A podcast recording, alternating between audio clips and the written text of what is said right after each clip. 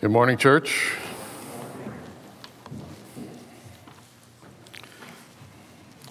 Some of you have noticed that I'm uh, moving a little slowly. Uh, this morning I hurt my back yesterday, and if you've been through that, you know it just uh, doesn't cooperate uh, for a few days. And so um, uh, if you see me wince, uh, it's okay if I don't move. So I may be pretty stationary. Actually, if, if you've been waiting to rush the stage and slap me on the face, this would be the morning.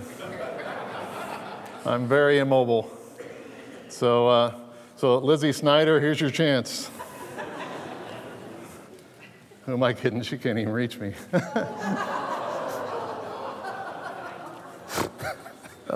oh, sorry, that was too easy. All right. I want you to imagine with me uh, this morning that you get a phone call this week uh, from a man who says he works for a publisher. And this uh, publisher uh, wants to publish your autobiography. You've been nominated by friends, family, coworkers, acquaintances to write your life story, and they want to help you write it and publish it. What would your reaction be to that opportunity? Most of us would probably say, uh, I live a pretty ordinary life. Who in the world would want to hear my story, right? But let's say that, that you decide, you know, I'm going to take this opportunity, maybe just, if nothing else, for my friends and family, I'm going to write my life story. What version of your story would you write? There's several different ways you could go there, right? You could write more you know, documentary style, just the facts. You know, here's you know, where I came from, here's where I was born, here's how I was raised, here's where I went to school, here's my family, here's my, my education, my work life. Maybe you would choose to be inspirational and you would focus on, on your successes and the highlights of your life and, and all that you've achieved and your accomplishments. Maybe you would choose to write a more authentic account and not shy away from your weaknesses, from your sins, from your failures. How you write your story almost says as much as the story itself. I wonder where would God fit in your story? Where would your faith fit? Would it be just another chapter next to your education and your work life? Or would it be unnecessary to have a separate chapter for your faith because it is so interwoven in every area of your life that would be redundant? How would you write your life story? I, I mentioned that this morning because, in a way, we are beginning an autobiography in Exodus chapter 2. God is the author of Scripture through the Holy Spirit, but He used human writers, and we believe that Moses was the writer of the first five books of the Bible. And in Exodus chapter 2, Moses starts writing his own story. And I think we'll see, as is always the case in the Scriptures, his life story is an authentic account. He does not shy away from his weaknesses, his failures. It's one of the things that gives the Bible uh, authenticity and credibility because its main figures are, are painted uh, clearly. I think we will learn a lot as we see the life of Moses unfold here through the book of Exodus. Uh, a lot that will encourage us, a lot that will challenge us, but it will show us another example of how God deals with his people. And so we're going to read Exodus uh, 2, if you want to turn there in your Bibles.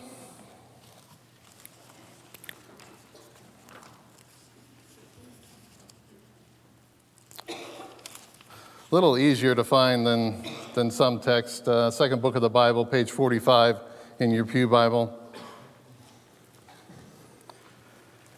And we're going to read the first 22 verses of Exodus 2 as we begin the life account of this major biblical figure, Moses, a figure that will dominate the next several thousand years because of the Mosaic law. Starting in verse 1 Now a man from the house of Levi went and took his, as his wife a Levite woman.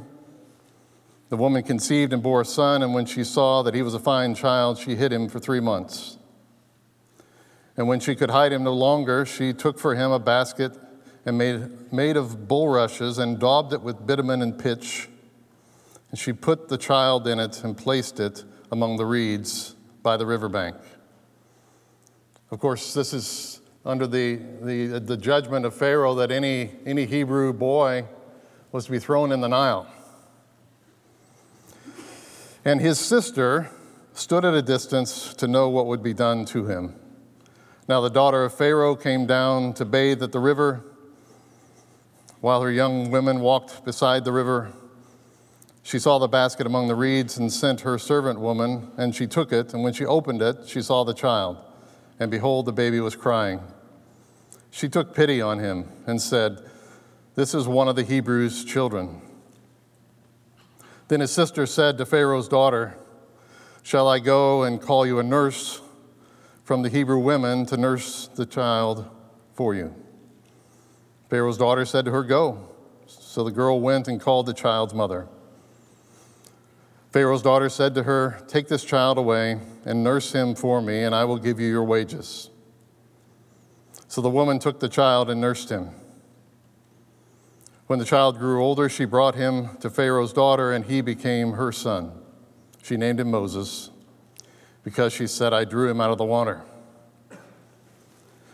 One day, when Moses had grown up, he went out to his people and he looked on their burdens.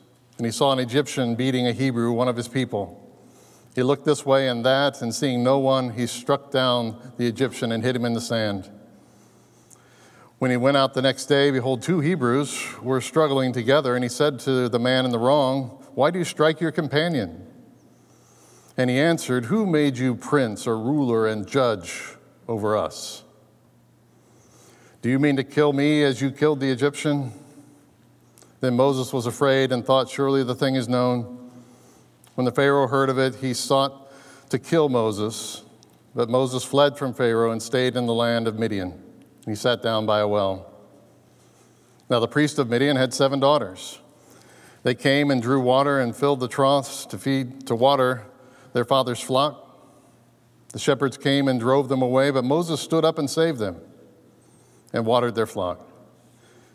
And when they came home to their father Reuel, he said, How is it that you have come home so soon today?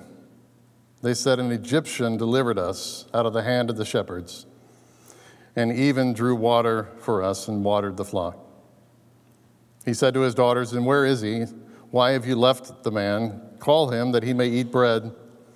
And Moses was content to dwell with the man, and he gave Moses his daughter Zipporah. She gave birth to a son, and he called his name Gershom, for he said, I have been a sojourner in a foreign land. Let's pray together and ask for God's help to understand this text. God, we are grateful for your word and for these accounts that you've given of your people and how you have worked through them and protected them and prepared them. We pray that the word will be clear this morning. We will be encouraged by it and challenged by it for your glory. In Jesus' name, amen. The main point of this text is something that we see through all of the Bible and something that applies, I think, to each and every one of us. And it's this God preserves and prepares his people to accomplish his purposes. We see an amazing example of that here in Exodus chapter 2. And so, the most basic of outlines this morning, we're going to see God's preservation and God's preparation of Moses. And then we'll see how those things apply even to us. As we look at God's preservation of Moses, it starts with his life. God preserves his life in an amazing way. He is under the decree of Pharaoh that any Hebrew boy that is born is to be thrown in the Nile. And so Moses is born under very dark, as, as Toby said last week, a very dark time. The people were wondering has God forgotten us? What about his promises? Very dark, dire circumstances. You wonder what Moses' mother must have thought. you imagine her coming to the realization that she is pregnant? The range of emotions she must have gone through. Her, her mother's heart surely leaped for joy, and yet surely she had to fight fear. I mean, best case, it's a girl and she's a slave for her the rest of her life. Worst case, it's a boy and, and he's, under, he's, already, he's already dead. He's already under the sentence of death.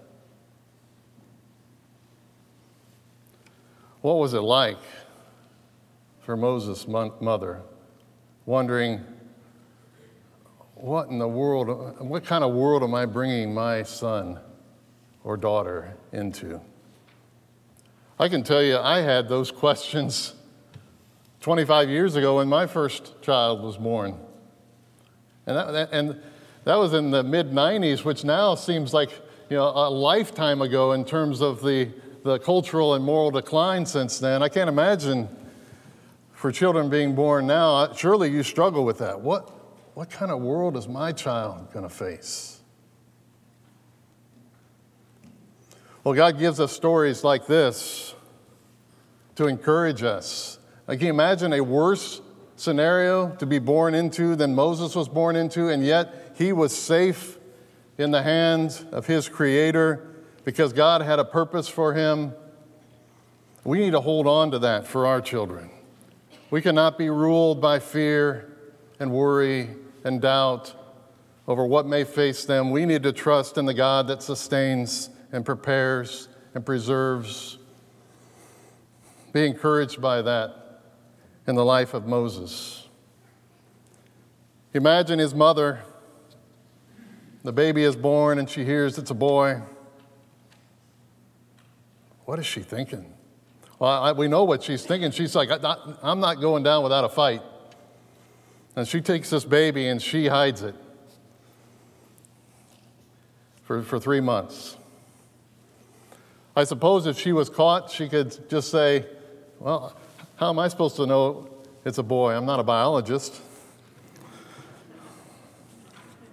Somehow she knew, I don't know, she knew it was a boy.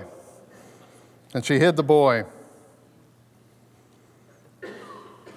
And she ends up putting him in an ark. The word there is ark, and covering it with pitch, which is the, the same words that are used in Genesis chapter 6 when um, Noah built the ark. Same picture of deliverance in the midst of destruction. And she puts him in this ark. And they place him in the bulrushes of the reeds by the river. Technically, she put her boy in the river. And, and make no mistake, this was not an accident. She put him somewhere where he would be protected. And most uh, scholars believe in looking at this that um, this, the location that he was placed was no accident as well. They likely knew this was where, near where the, the Egyptian women would come down to the river to wash. They were counting on the compassion of a woman's heart to save their baby. I, I, I guarantee you, they didn't put him in the, in the bulrushes where the men came down. There's something about, something special about a woman's compassion and mercy for a little baby. I'd love to do an experiment here uh, this morning. If I could hang a camera from the ceiling and bring one of the newborn babies to the center here after the service and wait for them to cry and then, and then watch what happens, right? The women would move towards the danger, and the men would wander away, right? There, there's, there's something special that God has put in the heart of a woman for, for a baby. This is why it's so important for us to support life centers and crisis pregnancy centers, right? That do ultrasounds for mothers who are considering abortion to see that baby. Because I, mean, I don't know what the percentage is, it is extreme, extremely high percentage that once a mother sees her baby, it's over. She's not, there's no way she can go through with it. God, made in the image of God, even those who don't know Jesus, made in the image of God, there is a, a heart of compassion, and that compassion saved this baby. And so uh, Moses' sister, pretty clever, she's like, Oh, you found a baby. I bet you need a woman uh, to nurse her. I know just the one. And then Moses' mother gets to wean and raise her own son and get paid to do it. Not a bad gig. It's worth noting here that this little baby, helpless baby, was saved from the most powerful man on the planet at this point, Pharaoh. And he wasn't saved through the edict of a king he wasn't saved through the might of an army or a warrior. He wasn't saved through the, the skilled oratory of a statesman. He was saved through the faith of a mom, through the courage of a sister, through the compassion of an Egyptian woman. We see these kind of stories woven all through the scriptures. These are things that Pharaoh would have considered foolishness or weakness. But that's how, that's how God works, right? Paul tells the Christians, tells us in the New Testament that God uses things that the world thinks are foolish and weak to confound the strong and the wise. If you're here this morning, you think, man, I'm just as ordinary person as there can be. How can God use me? Well, you are exactly the type of person that God uses. There was nothing extraordinary about these women. But their faith, their courage, their compassion, God used that to save Moses and, and save Moses, which, who would become the deliverer for his people setting the stage for Israel, and then out of Israel, the Messiah.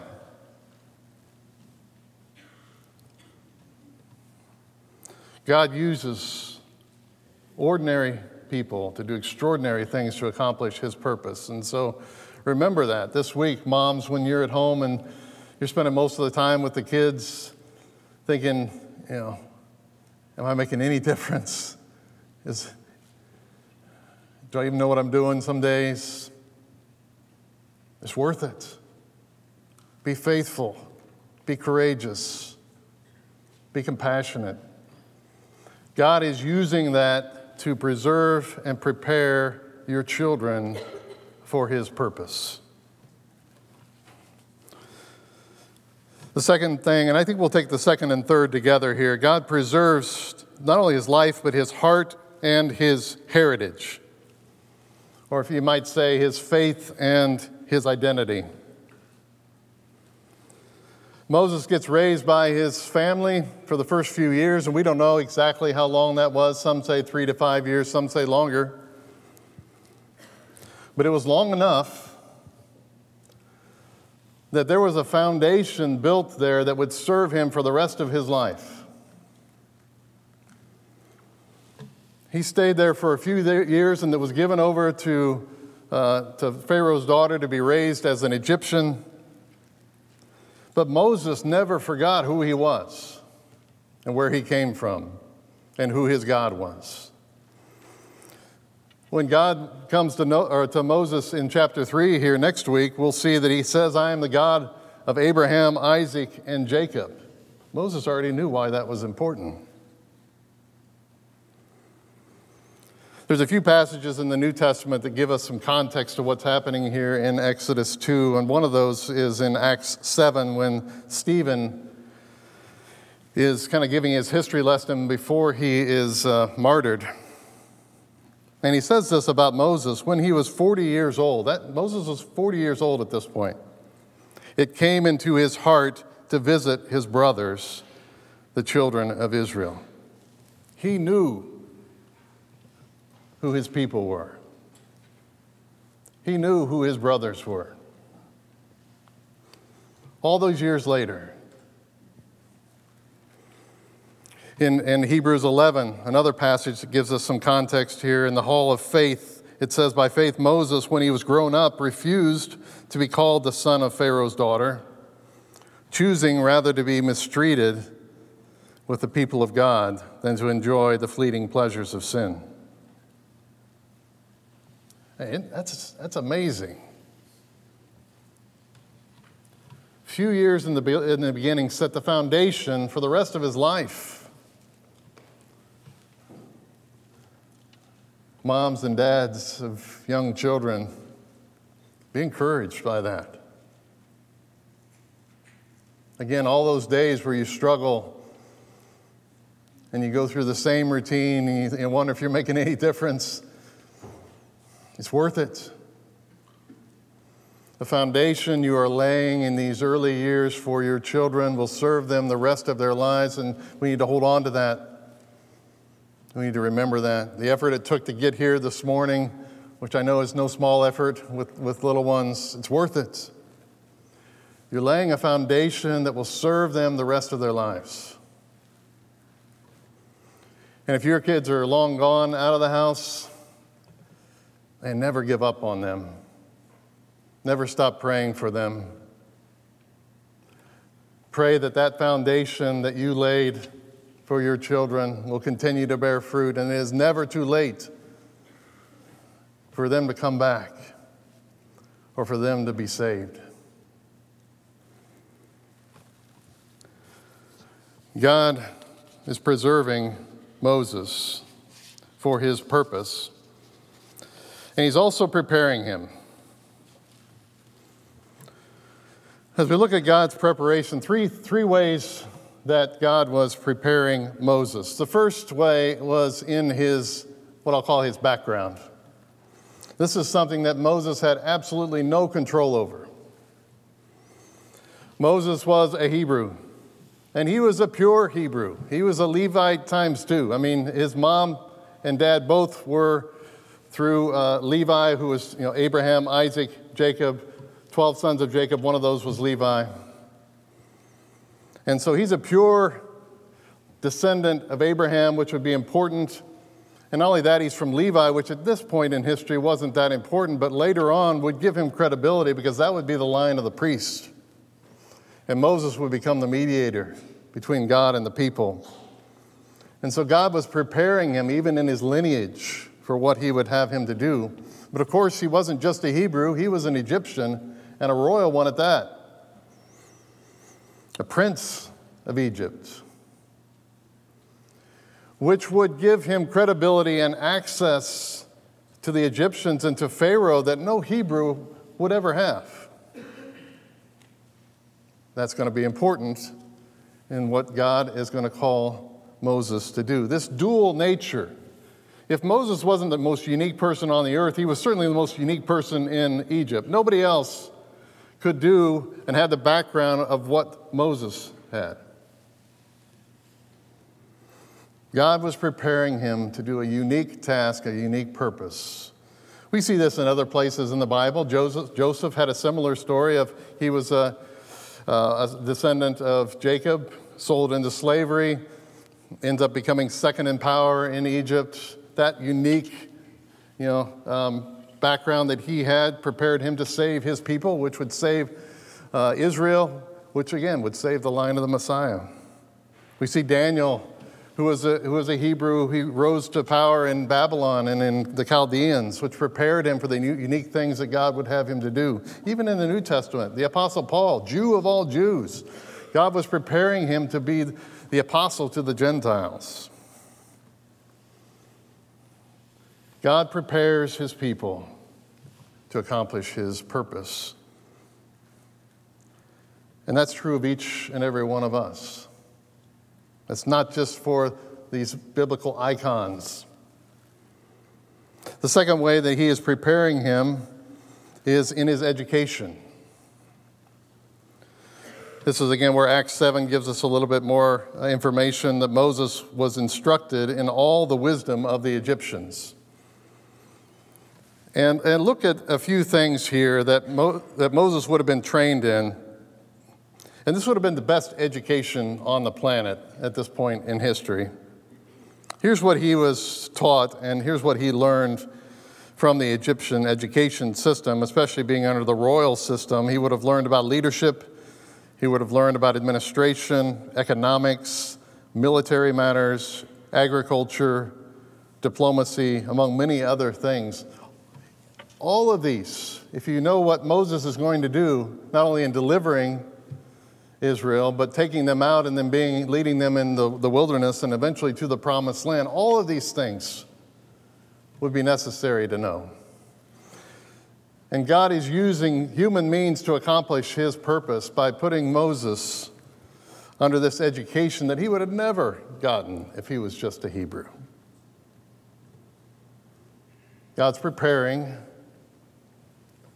his people to accomplish his purpose. And Moses' education was not done when he left the classroom, as you well know. There are some things you can't, you can't learn in the classroom, and God was going to teach Noah many things through his banishment. Moses sees one of his own people being beaten, and when it says he sees it, the word there means he, he, he didn't just see it, he felt it. He was moved to action. He took this personally. And uh, in, again, in Acts 7, it says this and seeing one of them being wronged, he defended the oppressed man and avenged him by striking down the Egyptian. He thought he was doing God's work here by striking this man down. And this next verse is really interesting. It gives us a little bit of insight into what Noah or what Moses was thinking here. He supposed that his brothers would understand that God was giving them salvation by his hand, but they did not understand. Moses is already starting to see himself as the deliverer here. Moses, when he takes this action against the Egyptian, it, appears by what this is saying, he kind of thinks this is going to start something big. That God is beginning to deliver his people. Maybe his people would rise up against the Egyptians. Moses kind of had a plan, he was going to start it, and so he's trying to force the issue, take matters into his own hands. This is not God's plan. It does not go as Moses planned. And not only do his people uh, not appreciate what he's done, they actually reject him. Who made you ruler and judge over us? Even this rejection was preparing Moses. He would be rejected many more times by the people of Israel. And so he leaves. Pharaoh finds out. And he dwells in a place called Midian, which may seem like an unusual place for Moses to go. Because you remember a couple weeks ago when Chad spoke, you know, the Midianites were enemies of Israel. And, and that, was, that was many, many years later. At this point, the Midianites were actually descendants of Abraham it would have been, not been difficult for Moses to fit in with that group of people at this point. And so he's, he's it says he, dwell, he sits down by a well. What, what that really means is if there was a well there, there was a community there because uh, they went where the water was. And so he's in this little community, and these women come to the well, and they're harassed by the shepherds. And again, you see Moses, the deliverer. He comes and he, he uh, delivers these women and he serves them, watering their flocks. And that draws the attention of their father, who's called Reuel here, and later he's called Jethro. And he says, Bring him in. And he brings Moses into his family. This was part of, of Moses' preparation. Because now he's, he's brought into this family, he becomes a shepherd. Again, this will come in handy when he's leading a group of stubborn, wandering people through the wilderness. And not only that, there's this, don't miss this little footnote at the bottom that he becomes, he, he gets a wife from Reuel, Zipporah, and he has a child. This is not an insignificant footnote to this story. God is using his role as husband and father to prepare him further.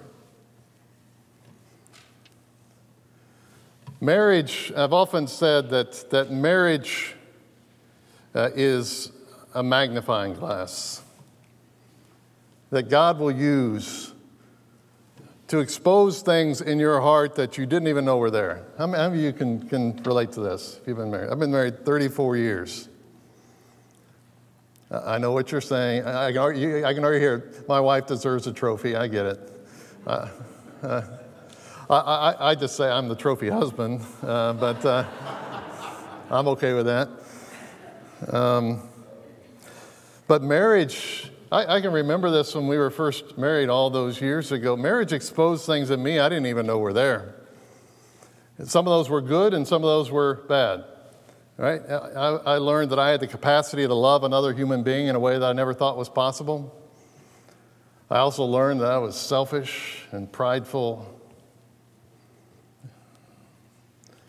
And, and God used those things to grow me. And, and, you know, marriage is a picture of Christ in the church, and it's, it's one of the ways that God sanctifies us.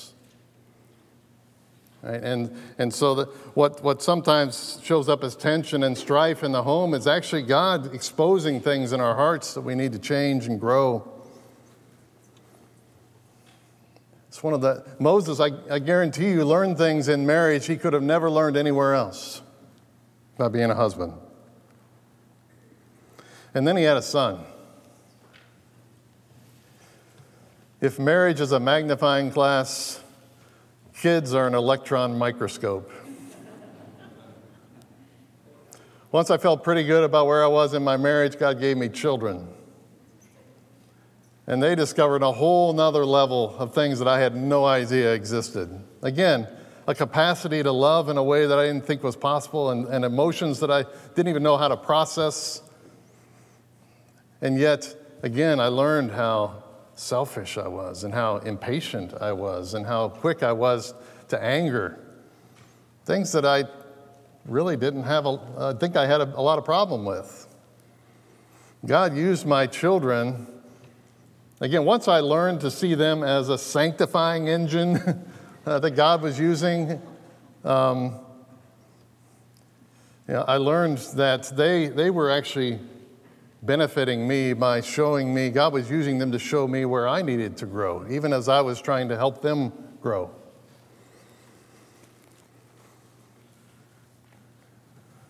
So don't, don't miss the opportunity. If you are married, if you have children, don't miss the opportunity that when you get frustrated or angry or stressed, that is an opportunity for you to learn and you to grow and you to change. God was preparing Moses even through these things. God preserves and prepares his people to accomplish his purpose. If we've been reading through this and you've thought that some of this, uh, the, the, life of Moses here, kind of sounds a little bit familiar, uh, let, look at, look at uh, Exodus 2 here, just the things of, uh, in the life of Moses that we see. See if these sound a little bit familiar to you. He was born into a time of darkness and despair. He was condemned to die at birth. He had a miraculous deliverance. He had this dual nature that uniquely prepared him. He left royalty to be with his people. He was rejected by his own people and yet became deliverer of his people. Does that sound like somebody else? If you think that sounds like Jesus, it is not wrong for us to make that comparison. I think sometimes we need to be careful with symbology in, in, the Old Testament. In this case, we don't have to worry about that because Moses himself pointed forward to Jesus. And we don't have to guess if he was talking about Jesus because the Apostle Peter affirms it in Acts chapter 3, soon after Pentecost. And he said, Moses said, The Lord God will raise up for you a prophet like me from your brothers. You shall listen to him in whatever he tells you. And he goes on to say, if you do not listen to him, you will be destroyed. Hebrews 3 compares Jesus to Moses. Jesus is the better Moses. It says in verse 3 For Jesus has been counted worthy of more glory than Moses. Jesus is the final deliverer. Born into a time of darkness after 400 years where the people thought God had forgotten them when they were under the rule of the Romans, he was condemned to die at birth by Herod. He was miraculously delivered. He had this unique dual nature fully God, fully man.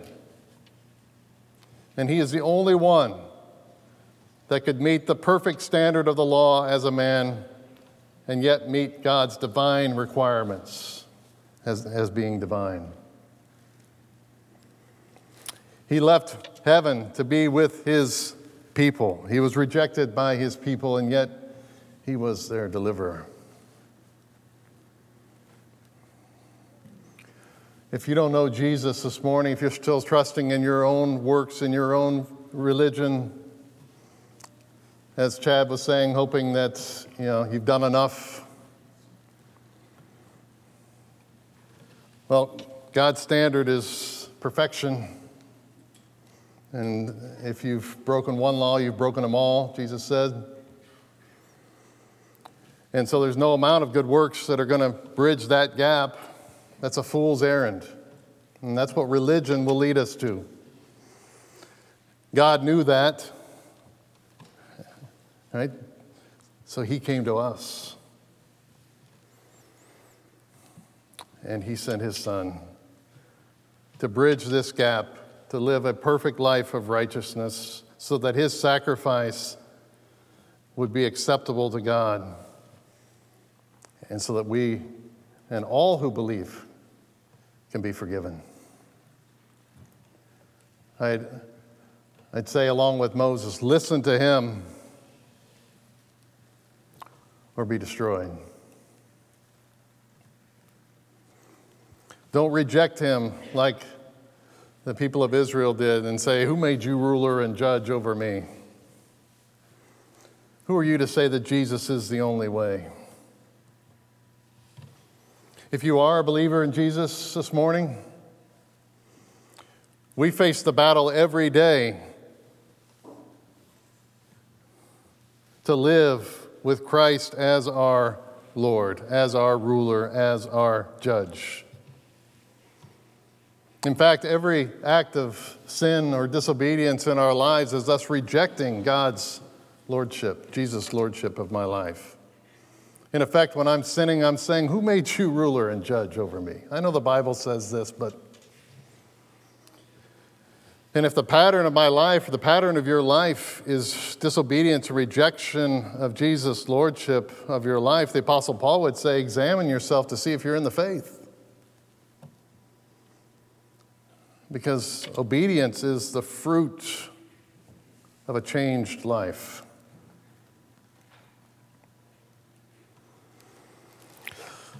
Let me close with this thought.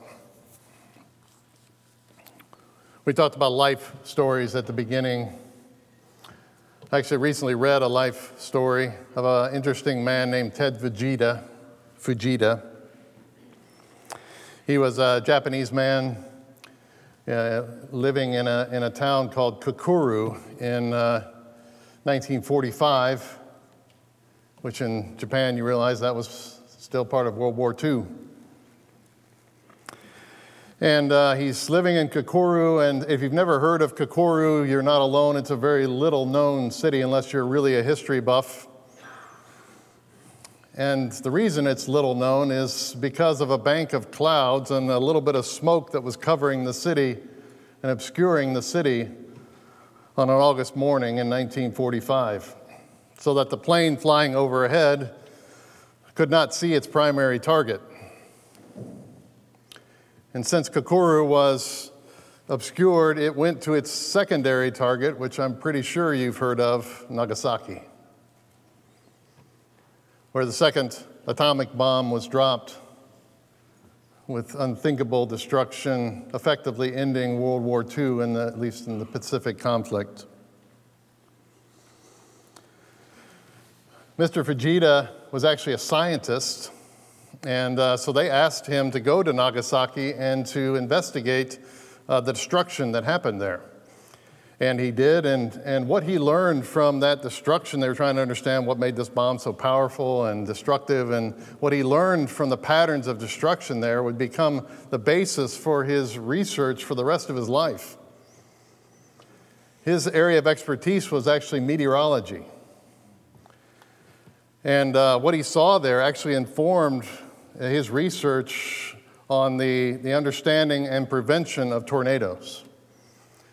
And that led him to the United States in the 50s and 60s and 70s, and um, he just worked tirelessly to understand. And if there was any, any um, tornado outbreak in the United States, he would be there soon after to study it, including uh, the ones in Xenia, Ohio, across the border in the 70s, if you remember that. That was actually a, a critical point, learning point for him.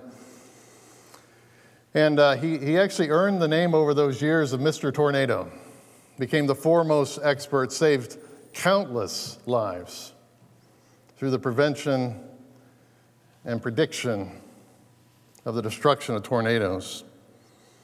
And he's actually why we categorize them as F1 to F5. That's the Fujita scale. And I find all of that interesting. But the most interesting part of his story was they asked him, what, what drives you? I mean, it's just uh, almost an inhuman amount of detail and effort he put into his research. He said, What drives you? And he said, I, he, he, never, he never lost sight of the fact that he was spared. His life was spared by nothing of his own doing. He had been given a second chance at life. He believed, he believed that he had been saved for a purpose. And he was not going to let that second chance go to waste. And that drove him, that, that gave him purpose for the rest of his life. I wonder if Moses had a similar reaction to his miraculous deliverance. Did that give him purpose in uh, his desire to deliver the people of Israel? I don't know. But maybe you hear those stories and you think, you know, I don't have a dramatic, miraculous story like they do. I mean, those are, those are fun to listen to, but again, nobody wants to hear my story. But if you're a believer in Jesus Christ, I want to challenge that a little bit. As Toby said this morning, you were born without hope, born into sin, under the sentence of death, under the wrath of God. No hope. No, no hope to ever bridge the gap between you and God. No hope of salvation. No hope of forgiveness. No hope of mercy. But God, right?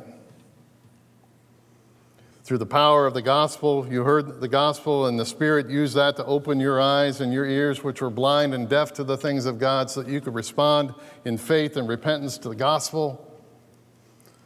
And you were, you were brought from death to life. You were delivered from something far worse than the Nile River or even Nagasaki. You were delivered from the eternal judgment under the wrath of God. That is a miraculous story of deliverance. That is a story you need to tell to your children over and over, to your family, to your friends, to your coworkers, to your neighbors. That's a story we need to keep telling to ourselves, right? Reminding ourselves constantly of the miraculous deliverance and grace and mercy that I've received from God. And be reminded once again that God preserves and prepares his people for his purpose. Let's pray. God, we are grateful for your deliverance. We didn't deserve it, we didn't ask for it. While we were yet sinners, Christ died for us. May we never lose sight of how amazing and miraculous that is. May that give us a desire to share that with others, to live our lives with the purpose that we have been spared and given a second chance and born again. May we not waste that. May we live a life worthy of that calling this week. God, can convict us, challenge us, change us, encourage us with these truths. In Jesus' name, amen.